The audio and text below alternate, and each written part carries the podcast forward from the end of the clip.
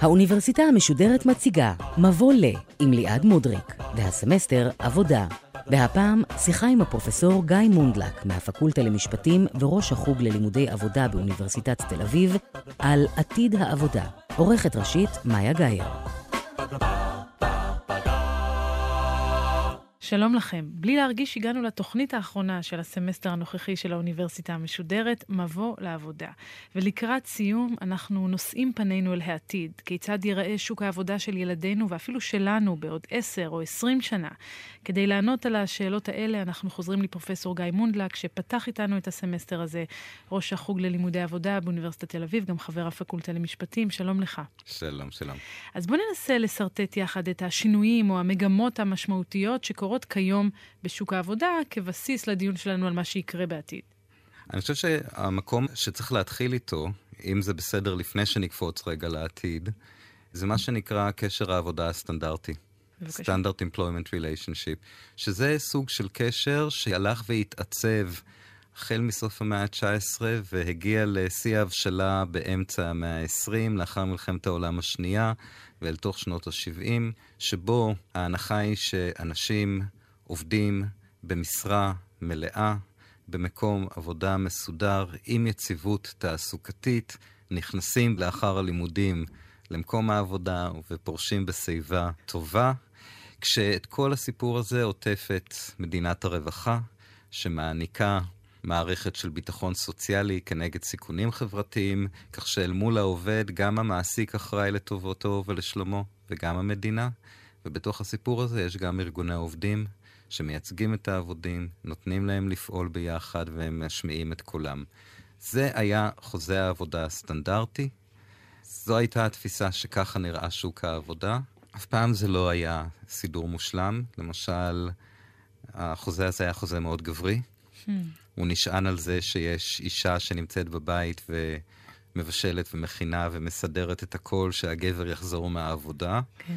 אה, אבל משנות ה-70 גם מתחילות להיכנס נשים יותר לשוק העבודה, החוזה עובר, מתחיל לעבור שינויים.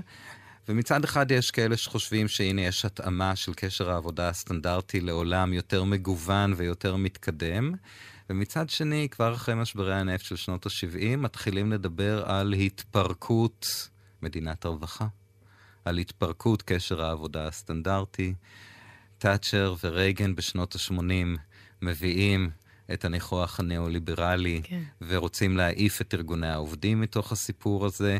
כלומר, יכול להיות שכל הדיבור על העתיד הוא דיבור שמבחין את עצמו מאיזשהו משהו שהתפתח במשך כמה עשרות שנים, שבפרספקטיבה היסטורית זה שיווק קטן.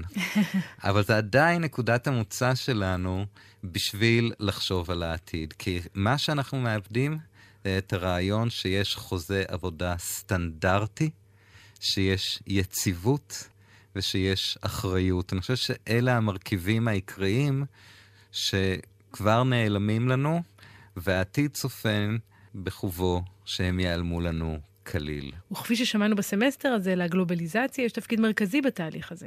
הדבר המעניין זה שבוודאי בחקר האקדמי, אבל גם במוסדות הבינלאומיים, הסיפור של גלובליזציה תפס את uh, מרכז הבמה בשנות ה-90 של המאה הקודמת ובעשור הראשון של המאה הזו, כשהרבה דיברו על כך שתם עידן המדינה. מה שהיום יהיה זה חברות רב-לאומיות שמקימות מפעלים בעשרות מדינות, מתחרות על מקומות ייצור שבהם העלות של ההעסקה היא זולה, שאין הרבה רגולציה, לא רק בתחום של עבודה, גם בתחום של איכות הסביבה, ושאם היה פעם מחשבה שהמדינה היא זאת שמתאמת בין הרצונות של ההון, של בעלי המפעלים, לבין הרצונות של העובדים, וקובעת שכר מינימום שיהיה לא גבוה מדי ולא נמוך מדי, כן. וקובעת הסדרי שעות עבודה שיהיו לא רבות מדי ולא מעט מדי. פתאום המדינה לא יכולה כבר לעשות את זה. כי חלק מהרעיון היה שתופסים את כולם hmm. בהסדר, בפשרה. אבל אם מעלים את שכר המינימום וכל המעסיקים פשוט עוברים לעיר ביד כמה עשרות קילומטרים מאיפה שהם היו, אז מה המשמעות כבר של המדינה שתעצב איזושהי אמנה חברתית? והיה לנו כבר תוכנית שלמה פה במסגרת הסמסטר הזה על גלובליזציה, אז אני לא ארחיב, אבל מה שנוצר פה זה דפיציט דמוקרטי. כי המדינה מצד אחד אומרים שהיא פחות משמעותית, ומצד שני ברמה הגלובלית אין לנו מוסדות דומים למוסדות הדמוקרטיים ברמת המדינה. היו לנו 20 שנים של התעסקות בגלובליזציה, והמדינה שהולכת לאיבוד, המרוץ לתחתית, כל זה נכון. ומה שקורה בשנים האחרונות, שיש לנו מבול שלם של דוחות בינלאומיים ומדינתיים ועל-לאומיים שעוסקים בעתיד עולם העבודה, אבל הפעם כל הדוחות הם מונעים טכנולוגיה. Mm. את הסיפור עכשיו הפסיק להיות, כאילו, אנחנו כבר למדנו לחיות בשלום עם זה שבבנגלדש מייצרים לנו את הבגדים שאנחנו קונים בשנקל, ובתמורה העובדים עובדים בתנאים איומים. התרגלנו לזה, זה לא מרגש אותנו. עכשיו אנחנו יכולים להתפנות לחרדה מהרובוטים שיקחו את העבודה שלנו. בוא נדבר באמת רגע על החרדה הקולקטיבית הנוכחית הזאת. אולי אפילו נשמע יחד איך החרדה הזו באה לידי ביטוי באמצעי התקשורת. הנה. Could you be replaced in your office by a robot? The people versus the machines, from the dockers to the desk jockeys. Is no one safe? הערב על שוק התעסוקה העתידי. יותר ויותר מחשבים יתפסו את מקומם של העובדים. כשליש מהעובדים בישראל עומדים לגלות בעשורים הקרובים שאין יותר ביקוש למקצוע שלמדו ובו התמחו. כך לפי הניתוח שהוצג לממשלה על ידי המועצה הלאומית לכלכלה. Robots, it seems, will soon be capable of doing anything. Are there any limits to where they can be deployed? What will be left for humans to do when machines can perform the tasks just as well, if not better? תשמע, אני לא יודעת מה איתך, אבל אני כבר במצוקה נשימתית מכל הדבר הזה. מה, זהו, לסגור את המפתחות ללכת הביתה? נגמר העידן שלנו? נוחלף על ידי רובוטים בעוד רגע, או שזו היסטריה? אם אנחנו מסתכלים על הדוחות הבינלאומיים, אנחנו מגלים שבין אם זה מארגונים, מה שנקרא קונצנזוס וושינגטון, הבנק העולמי, ובין אם זה מקונצנזוס ג'נבה, כמו ארגון העבודה הבינלאומי, או ה-OECD, יש הסכמה לגבי מה יקרה בעתיד. שזה? בין חמישה לשישים אחוז מהעבודות ילכו לאיבוד. קודם כל, חמישה עד שישים זה חתיכת טווח. אוקיי, אבל כאילו, אבל לפחות יש קונצנזוס שזה בין חמישה לשישים אחוז. מה זה אומר ילכו לאיבוד? אז פה בוא נפרק. כן. יקרו שני דברים, יהיו עבודות שילכו לאיבוד, ויהיו עבודות שישתנו. אם אנחנו מסתכלים על המרכיב הראשון, עבודות שילכו לאיבוד, יש שמדברים על ה-jobless future, העתיד שלא יהיה בו עבודה, כי לא יהיה צריך כבר עבודה. את הכל יעשו רובוטים. פסי ייצור שהיו לפני 100 שנה, הוחלפו, אם עבדו 100 אנשים על פס הייצור, היום יש עשר אה, מפעילות ומנהלות של פס הייצור, ו-90 הלכו לעבוד בבתי מלון, בסיעוד וברוקחות, אני לא יודע מה. כן. אז יהיו עבודות שיעלמו. ואנחנו כבר רואים את העבודות שנעלמו. אין היום כבר, אם חניתי בדרך לכאן במגרש חניה, אין כבר מישהו שיושב בכניסה למגרש חניה וגובה כסף. יש עוד קצת. יש עוד קצת. ויש לא עוד, עוד ועדיין הרבה יש אה, אנשים שיושבים בסופרמרקט ומעבירים את המוצרים, אבל הם כבר לא יהיו שם בעוד שנתיים. שנתיים? אתה חושב שנתיים ואין יותר קופאים וקופאיות? או שזה יהיה. שנתיים כביטוי אנחנו, מטאפורי? אנחנו אגב ב delay לעומת מדינות מפותחות אחרות, זאת אומרת, זה שעדיין יש שני שליש עובר בקופות ושליש עובר במכונות, זה לא יותר משנה-שנתיים עד שזה ישתנה אתה ל-90% אומר? ו-10%. וואו. עכשיו, כל עבודה שהיא עבודה שגרתית אמורה להיעלם. אין סיבה שהיא תישאר. אז מה יעשו כל האנשים בעלי העבודות השגרתיות? זאת שאלה טובה. אבל צריך לזכור שהערכה של בין 5 ל-60 אחוז, קל לנו לספור את כל אלה שיאבדו את עבודתם בסופרמרקט. שאגב, אולי זה לא כזה דבר נורא, כי זה לא כזו עבודה מדהימה מבחינת תנאי שכר, ורוב העובדים האלה לא מאורגדים באיגוד עובדים וכן הלאה. אז ש... מה שאנחנו אבל לא יודעים אחרת. זה לקרוא בשם לעבודות שבהם יעבדו הילדים התיכוניסטים שלנו, כי הם יעבדו בעוד עשר שנים בעיסוקים שעדיין אין להם שם, ואנחנו לא יודעים מה תיאור התפקיד שלהם. כן. עכשיו, בכל מהפכה תעשייתית, אנחנו מדברים היום על המהפכה התעשייתית הרביעית. זה היה בהתחלה הקיטור, לאחר מכן פס הייצור, לאחר מכן המחשב, והיום אנחנו מדברים על הסייבר. אז במהפכה התעשייתית הרביעית, יש חרדה איומה שלא יישארו עבודות. עכשיו, תמיד היה את החרדה הזאת, גם אחרי הקיטור וגם אחרי פס הייצור. עכשיו, זה התוצאה לא הייתה Jobless Future במהפכות קודמות, זה לא אומר שעכשיו לא יהיה. כן. אבל ברור שחלק מהחרדה היא חרדה שחוזרת כל פעם, ואנחנו באמת לא יודעים איפה אנחנו נמצאים בין החמישה ל-60 אחוז. יש כאן עכשיו הזדמנות, ומעסיקים מדברים על זה בשפה הזו, וזה לא היה בעבר, שהם אומרים, יש פה הזדמנות להעיף את העובדים ולקחת רובוטים, כי אתם יודעים מה? רובוטים זה נורא אטרקטיבי. כי עובדים מתלוננים, ועובדים חולים, ואז הם יולדים ילדים, ואז הם צריכים חופשת לידה, ואז הם צריכים להתקשר למורים בבית ספר, ואז הם מרגישים שהם לא מקבלים מספיק שכר. הרובוט יכול להיות פה 24-7 ולא לקטר. ויש מנהלים שאומרים, כל מה שאני יכול לעשות בשביל להחליף את העובדים ברובוטים, אני אעשה. אבל ככל הנראה יהיו עבודות שיצריכו את הגורם האנושי, והרעיון העתידני שאת כל העובדים, ואגב, זה לא רק עובדים בשכר נמוך, עורכות ועורכי דין, רואי חשבון ורואות חשבון, דרג ההנהלה, artificial intelligence אמור לעשות חלק מהדברים שההנהלה עושה היום יותר טוב מאשר ההנהלה עצמה. זאת אומרת, זה משהו שאמור לקרות בכל הדרגים מעניין. ובכל סוגי העיסוקים בשוק העבודה. אמרת קודם שחלק מהעבודות ייעלמו, אבל חלק מהעבודות ישתנו. המון עיסוקים הראו אחרת. מה שיהיה חשוב זה היתרון היחסי, המקום שכן מכניסים שיקול דעת, המקום שכן מכניסים אמפתיה, המקום שכן חשוב לנו הצד האישי כן. והבין-אישי. יצירה? היצירה זה גם צורך אישי שלנו. עוד כן. פעם, יכול להיות שיצירה אנחנו נוכל לעשות לאו דווקא בשוק העבודה, אלא נוכל לעשות בשעות הפנאי. אתה מדבר על שעות הפנאי, אני תוהה, אנחנו ראינו, וזו מגמה של השנים האחרונות, 20-30 שנה, שמקומות עבודה בחלקם ניסו להכניס קצת את הפנאי לתוך העבודה. נגיד גוגל שמה שם הם, שולחנות פינג פונג כדי שהעובדים שלה יישארו, נתנו להם אה, מזון כדי שהם לא יצטרכו לצאת בכלל מהעבודה, וזה מצד אחד מעודד את הפנאי בתוך העבודה, מצד שני זה לוכד את העובד שלא יצא משם לעולם. אלה מגמות שימשיכו? מאוד קשה לנו לדעת, ואני חושב שהאמביוולנטיות שאת מגלה כלפי השולחנות פינג פונג במקום העבודה היא אותה אמביוולנטיות שבמפגש הראשון אמרנו, השאלות האלה על עבודה הן קיימות מאות שנים, רק משנות את האופי שלהם. האם מקום העבודה הבטיחו לנו שהוא כמו בית? הוא לא כמו בית וזה לא המשפחה שלנו, ובואו נשים את זה בפרופורציה. אנחנו מעבירים שם הרבה שעות, ואם אפשר להביא את המשפחה לחדר האוכל של המפעל, גם בשעות הערב של מפעל ההייטק היוקרתי, זה בין היתר בשביל לא לבזבז את הזמן של העובד, שילך וישחית את זמנו ב... להיות בבית. זאת אומרת, אל תשלו את עצמכם, לא רוצים לטפח את הפנאי שלכם, רוצים להגדיל את האפקטיביות שלכם. ולהקפיא את הביציות שלכם, בשביל שלא תבזבזו את הזמן בלידה והיריון בשנים שאתן כל כך פרודוקטיביות.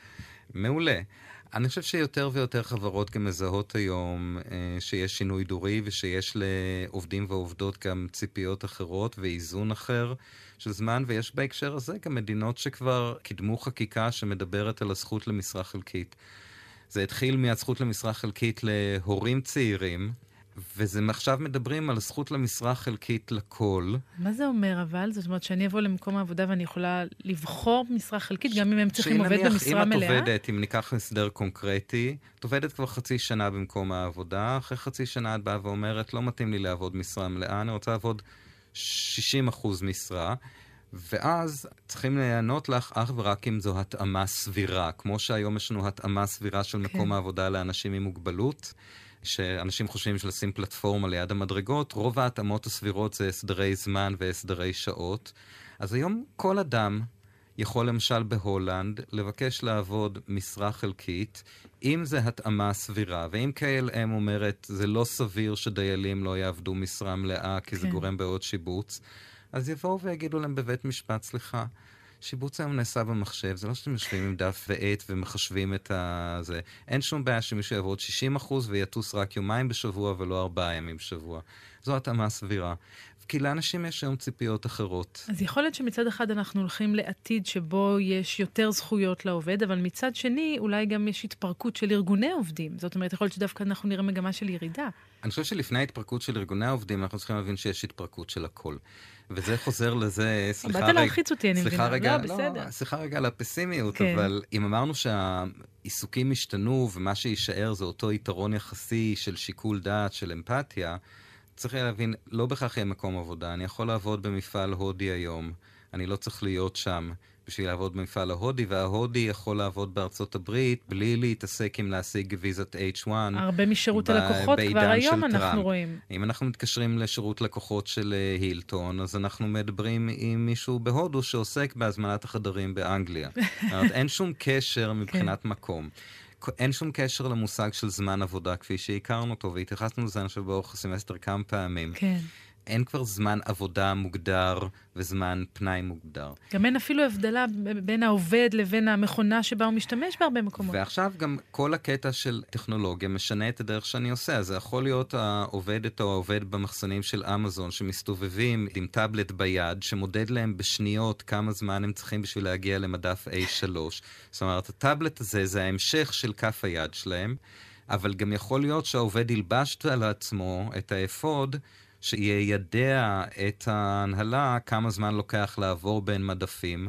גם כשהעובד נח, הוא עדיין ממשיך לעבוד. כן.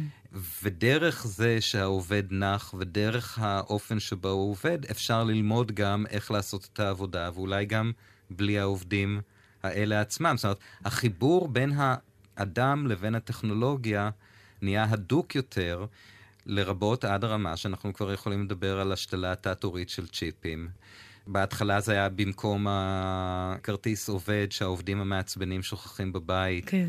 ובשביל לפתוח את הדלתות, אז אם זה מושתל, אז זה לא בעיה. דרך זה שאפשר רכישות בקפיטריה ולדעת, לראות על המפה איפה כל עובדת ועובד נמצאים בכל זמן נתון. תגיד, יכול שזה לא רע? כלומר, אם זה מייעל תהליכים, עובדים בסדר עם זה, אולי זה לא גרוע שהחיים שלנו משתנים בצורה כזאת דרמטית. אני חושב שקודם כל, יהיו שיגידו זה איום ונורא שהאדם והטכנולוגיה אחד הם, ויהיו שיגידו זה בסדר. אני חושב שהשאלה היא, היא עמוקה יותר. מה עם התפיסה של האדם שהוא צריך סוג של יציבות בחיים שלו?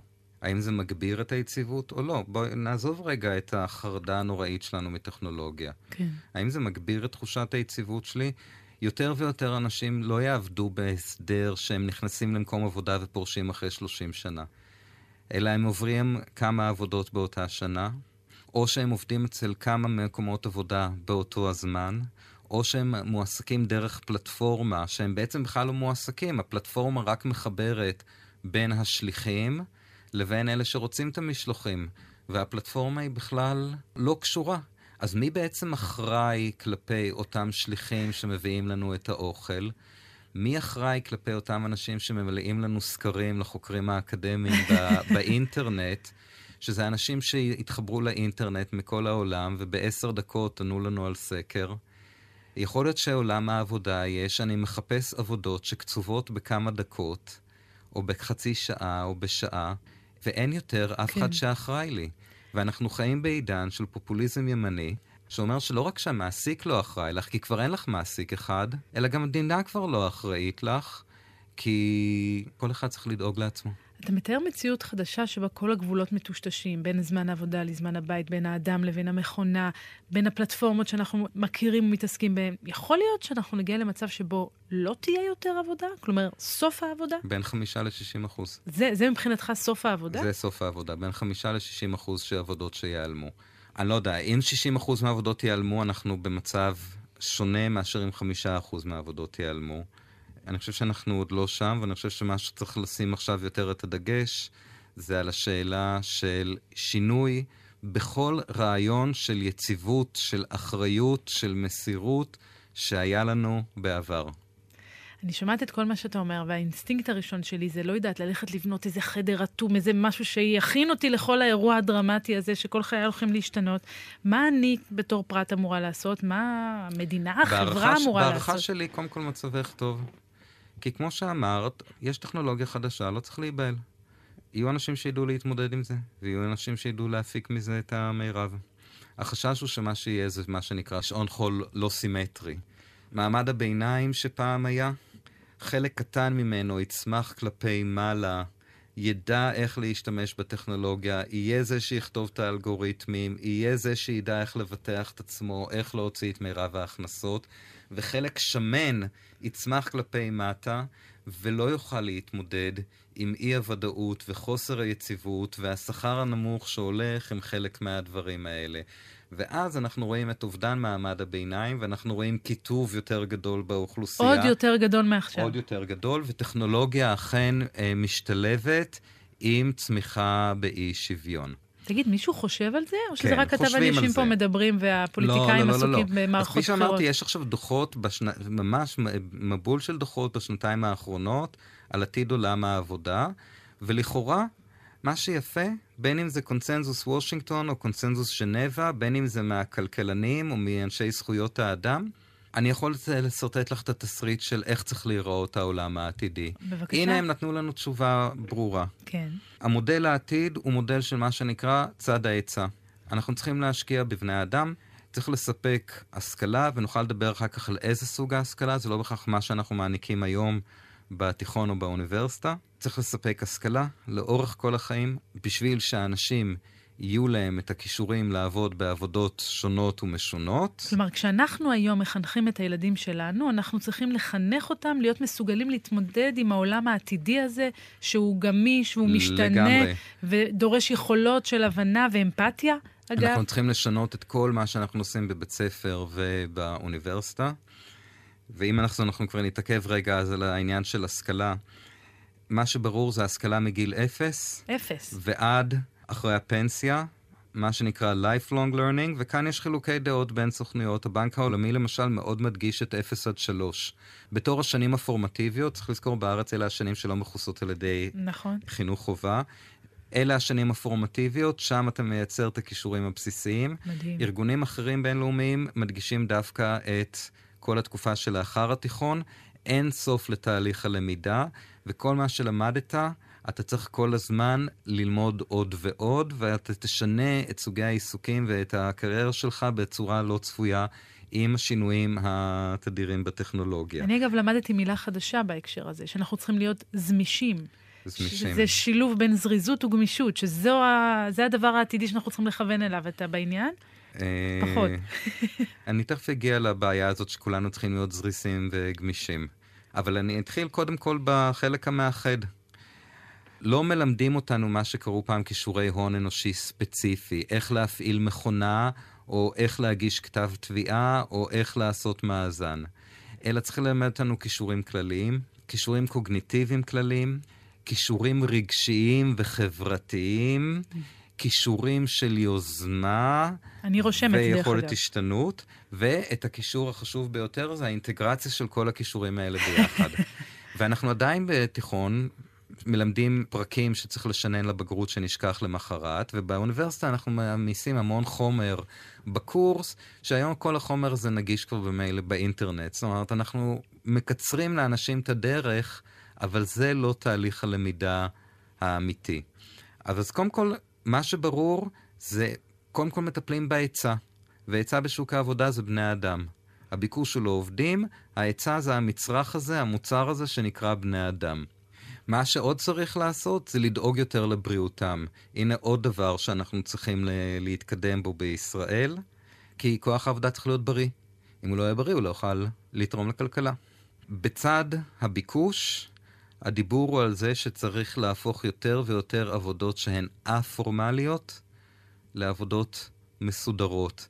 אז גם אם את פרילנסרית וגם אם את עוברת בין חמישה עיסוקים וחמש עבודות באותו שבוע, לחשוב איך אנחנו יכולים לעשות קשר עבודה סטנדרטי של המאה ה-20 למשהו סטנדרטי חדש במאה ה-21, וצריך לזכור, כאן האתגר של מדינות מפותחות ומתפתחות הוא שונה, כי 92% מהעובדים בהודו הם בהעסקה לא פורמלית. וואו.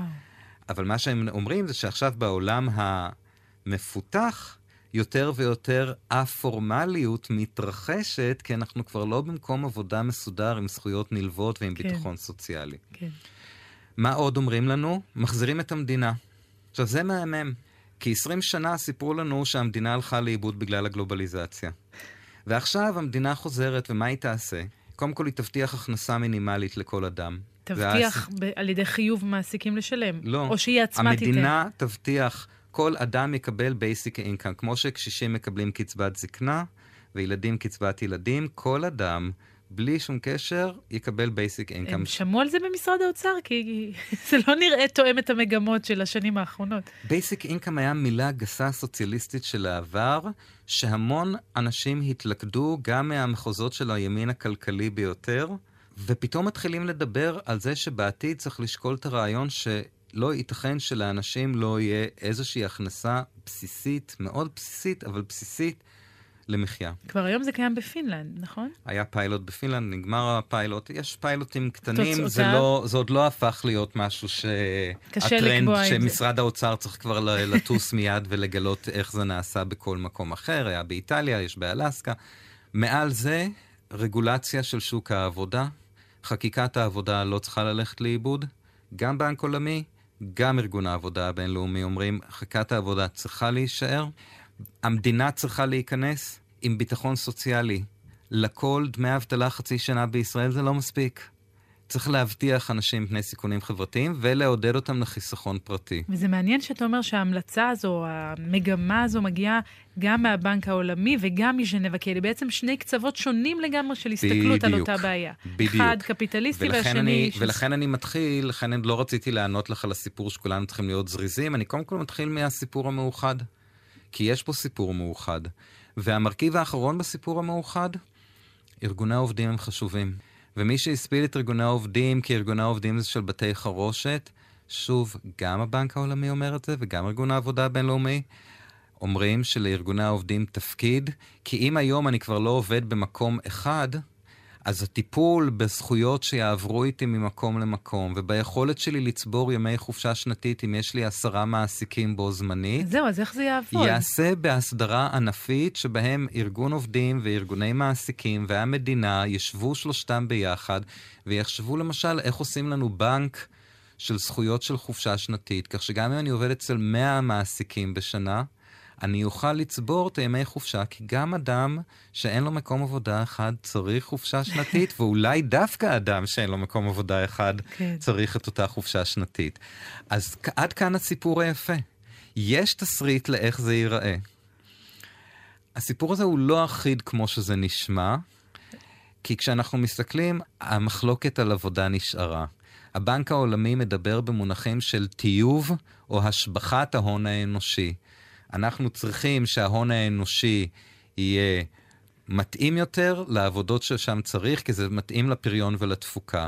ואם אמרנו במפגש הראשון, העבודה איננה מצרך, הדיבור בבנק העולמי זה על העבודה כעל מצרך פרופר. ואנחנו צריכים לטייב את המצרך הזה בשביל הכלכלה. וכאן זה גם הציפייה שהעובדים יהיו זמישים. זמישים, נכון? זריזים וגמישים. זריזים וגמישים.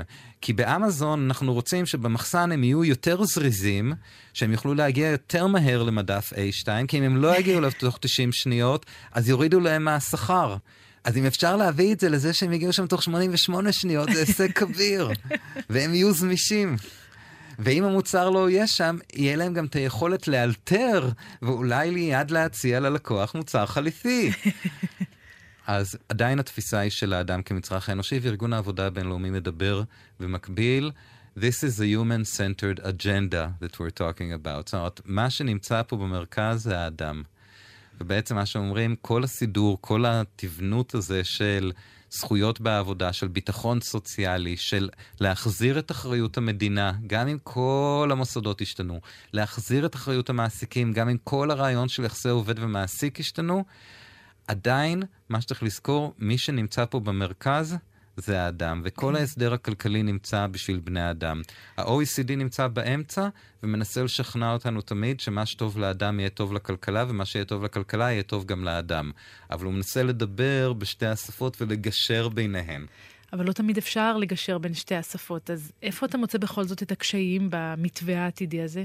אני חושב שהמתווה העתידי הזה, גם בגלל שהוא מדבר בכל מיני שפות, וגם בגלל שהרעיון כולו, יש לו כמה בעיות מבניות. אני חושב שקודם כל, נשכחו פתאום הדיונים שנמשכו במשך שנים רבות על אובדן המדינה עקב הגלובליזציה. פתאום המדינה תדאג לביטחון הסוציאלי, פתאום המדינה תדאג לכל תושביה, פתאום מדברים על חוקי העבודה. הכל טוב ויפה, אבל אז מה קרה למדינה שנעלמה? ואיפה נמצאים מהגרי עבודה למשל? בתקופה של גלובליזציה דיברנו על זה שיהיו המון מהגרי עבודה. הם נעלמו עכשיו מהדיונים כי אנחנו עכשיו מתעסקים רק בטכנולוגיה. מה קרה להון שנעלם? מה שעוד לא ברור זה איך אנחנו מגיעים מפה לשם. אנחנו רואים תהליכים של ניאו-ליברליזם, אנחנו רואים עלייה של ימין פופוליסטי, ופתאום מדברים איתנו על צמיחה של מדינת הרווחה מחדש. לא בדיוק ברור מה יהיה התהליך שיגרום לכל זה לקרות. מדברים על חשיבותם של ארגוני העובדים וארגוני מעסיקים, אבל מה אנחנו עושים עם העובדה שיש היום פחות חברים וחברות בקרב ארגוני העובדים וארגוני המעסיקים? בשם מי הארגונים האלה מדברים, ומי היום מדבר בשם הציבור. פעם היה מעמד חברתי או מעמד כלכלי שארגון העובדים דיבר בשמו, אבל היום כבר יש מיטו, ויש מתחים גזעיים, ויש פערים בין עניים ועשירים. לא ברור כבר מיהו הביטוי של הקהילה. מחאה חברתית ברחוב, זה מרשים, זה מעצים, אבל זה לא בהכרח אמצעי על מנת לפתח חשיבה. גם הרבה מהדיונים האלה הם דיונים שאם חושבים לפחות על חלק מהווריאציות שלהם, הם דיונים שמשכיחים מילים כמו קהילה ופעולה משותפת. ייתנו לכולנו כישורי השכלה טובים, ונוכל לפעול כבודדים בשוק העבודה. מי יחבר אותנו ביחד? עד כמה תהיה לנו תחושה של ביחד, אם כבר אין מקום עבודה ואין קבוצת ייחוס חברתית שאליה אני שייך? כן. עד כמה המונחים האלה עוד uh, משחקים תפקיד? ואני חושב שעל הרבה מהשאלות על העתיד, כמו איך נחשוב מחדש מהו זמן עבודה, או מקום עבודה, או מהי עבודה טובה, קצת לא יודעים איך אה, לענות על זה. יודעים להציב את השאלות הנכונות, שזה הרבה, אבל לא יודעים איך לענות. ואז אומרים, מה שצריך לעשות זה לתעד ולמדוד ולהסתכל על הדוחות המספריים. אבל הרבה פעמים ההתעסקות בפרוצדורה של מדידה היא התעסקות שקצת גם לפעמים מבליעה את האמירה, אנחנו לא באמת יודעים איך לעשות את זה. אנחנו מתקרבים עכשיו לסיום, ה, לא רק התוכנית הזו, אלא הסמסטר כולו. ואני באופן אישי מרגישה שלמדתי הרבה על מהי עבודה, ועל כל מיני דברים שאפילו לא העליתי בדעתי לגבי לאן אנחנו הולכים. מה שלא ברור לי בסופו של יום זה אם אני צריכה לצאת מהסמסטר הזה אופטימית או פסימית. היופי של התחום הזה, זה שעבודה זה גם וגם. אני לא רואה שום סיבה למה אני צריך לתת תשובה... אה, של לדרג את זה על בין 0 ל-10. העבודה היא נורא משמעותית בחוויה שלנו, ואנחנו צריכים להבין שהרבה דברים שמוכרים לנו, כמו חייבים לעבוד, ועבודה זה נפלא, ועבודה זה נורא, ועבודה זה לא כיף, את כל הדברים האלה אנחנו צריכים להעמיד בסימן שאלה ולחשוב. כל העולם הזה של לימודי עבודה, אני סך הכל בא מחוג ללימודי עבודה, זה תחום שהתפתח על ידי זה שהוא הביא ביחד סוציולוגים והיסטוריונים, ואנשי רוח, ואנשי מדע המדינה, ומשפטנים. ומה שמלכד אותם ביחד זה שהם חושבים שהעבודה זה תופעה חברתית מרתקת, שהדבר האחרון שאנחנו רוצים זה להשטיח אותה ולשים אותה על סולם של בין 0 ל-10, ועדיף הרבה יותר לחשוף את המורכבות שלה ומשם לצאת בשאלות של אופטימי או פסימי. רשמתי את הנזיפה שלך ואני מקבלת אותה בהכנעה. ממש לא לי... נזיפה. לא, בסדר, נדמה לי שמה שניסינו לעשות זה באמת להביא את המורכבות הזו לאורך הסמסטר, ואני רוצה מאוד להודות לך גם על השיחה הנוכחית, גם על השיחה הראשונה, וגם לכם המאזינים על ההאזנה לאורך הסמסטר הזה, בתקווה שתהיה לכולנו גם עבודה טובה וגם פנאי טוב או בטלה טובה, כפי שהגדרנו את זה בתוכנית הראשונה. פרופ' גיא מונדלק, תודה רבה לך. ותודה רבה לך. Ba-da-ba-ba-ba. Ba-da-ba-ba-ba. Ba-da-ba-ba-ba. Ba-da-ba-ba-ba. האוניברסיטה המשודרת, מבוא ל. ליעד מודריק שוחחה עם הפרופסור גיא מונדלק מהפקולטה למשפטים וראש החוג ללימודי עבודה באוניברסיטת תל אביב על עתיד העבודה. עורכת ראשית, מאיה גאייר. אורחות ומפיקות, נוגה סמדר ועמליה נוימן. האוניברסיטה המשודרת, בכל זמן שתרצו, באתר וביישומון גלי צה"ל ובדף הפייסבוק של האוניברסיטה המשודרת. Ba-da-ba, ba-da-ba.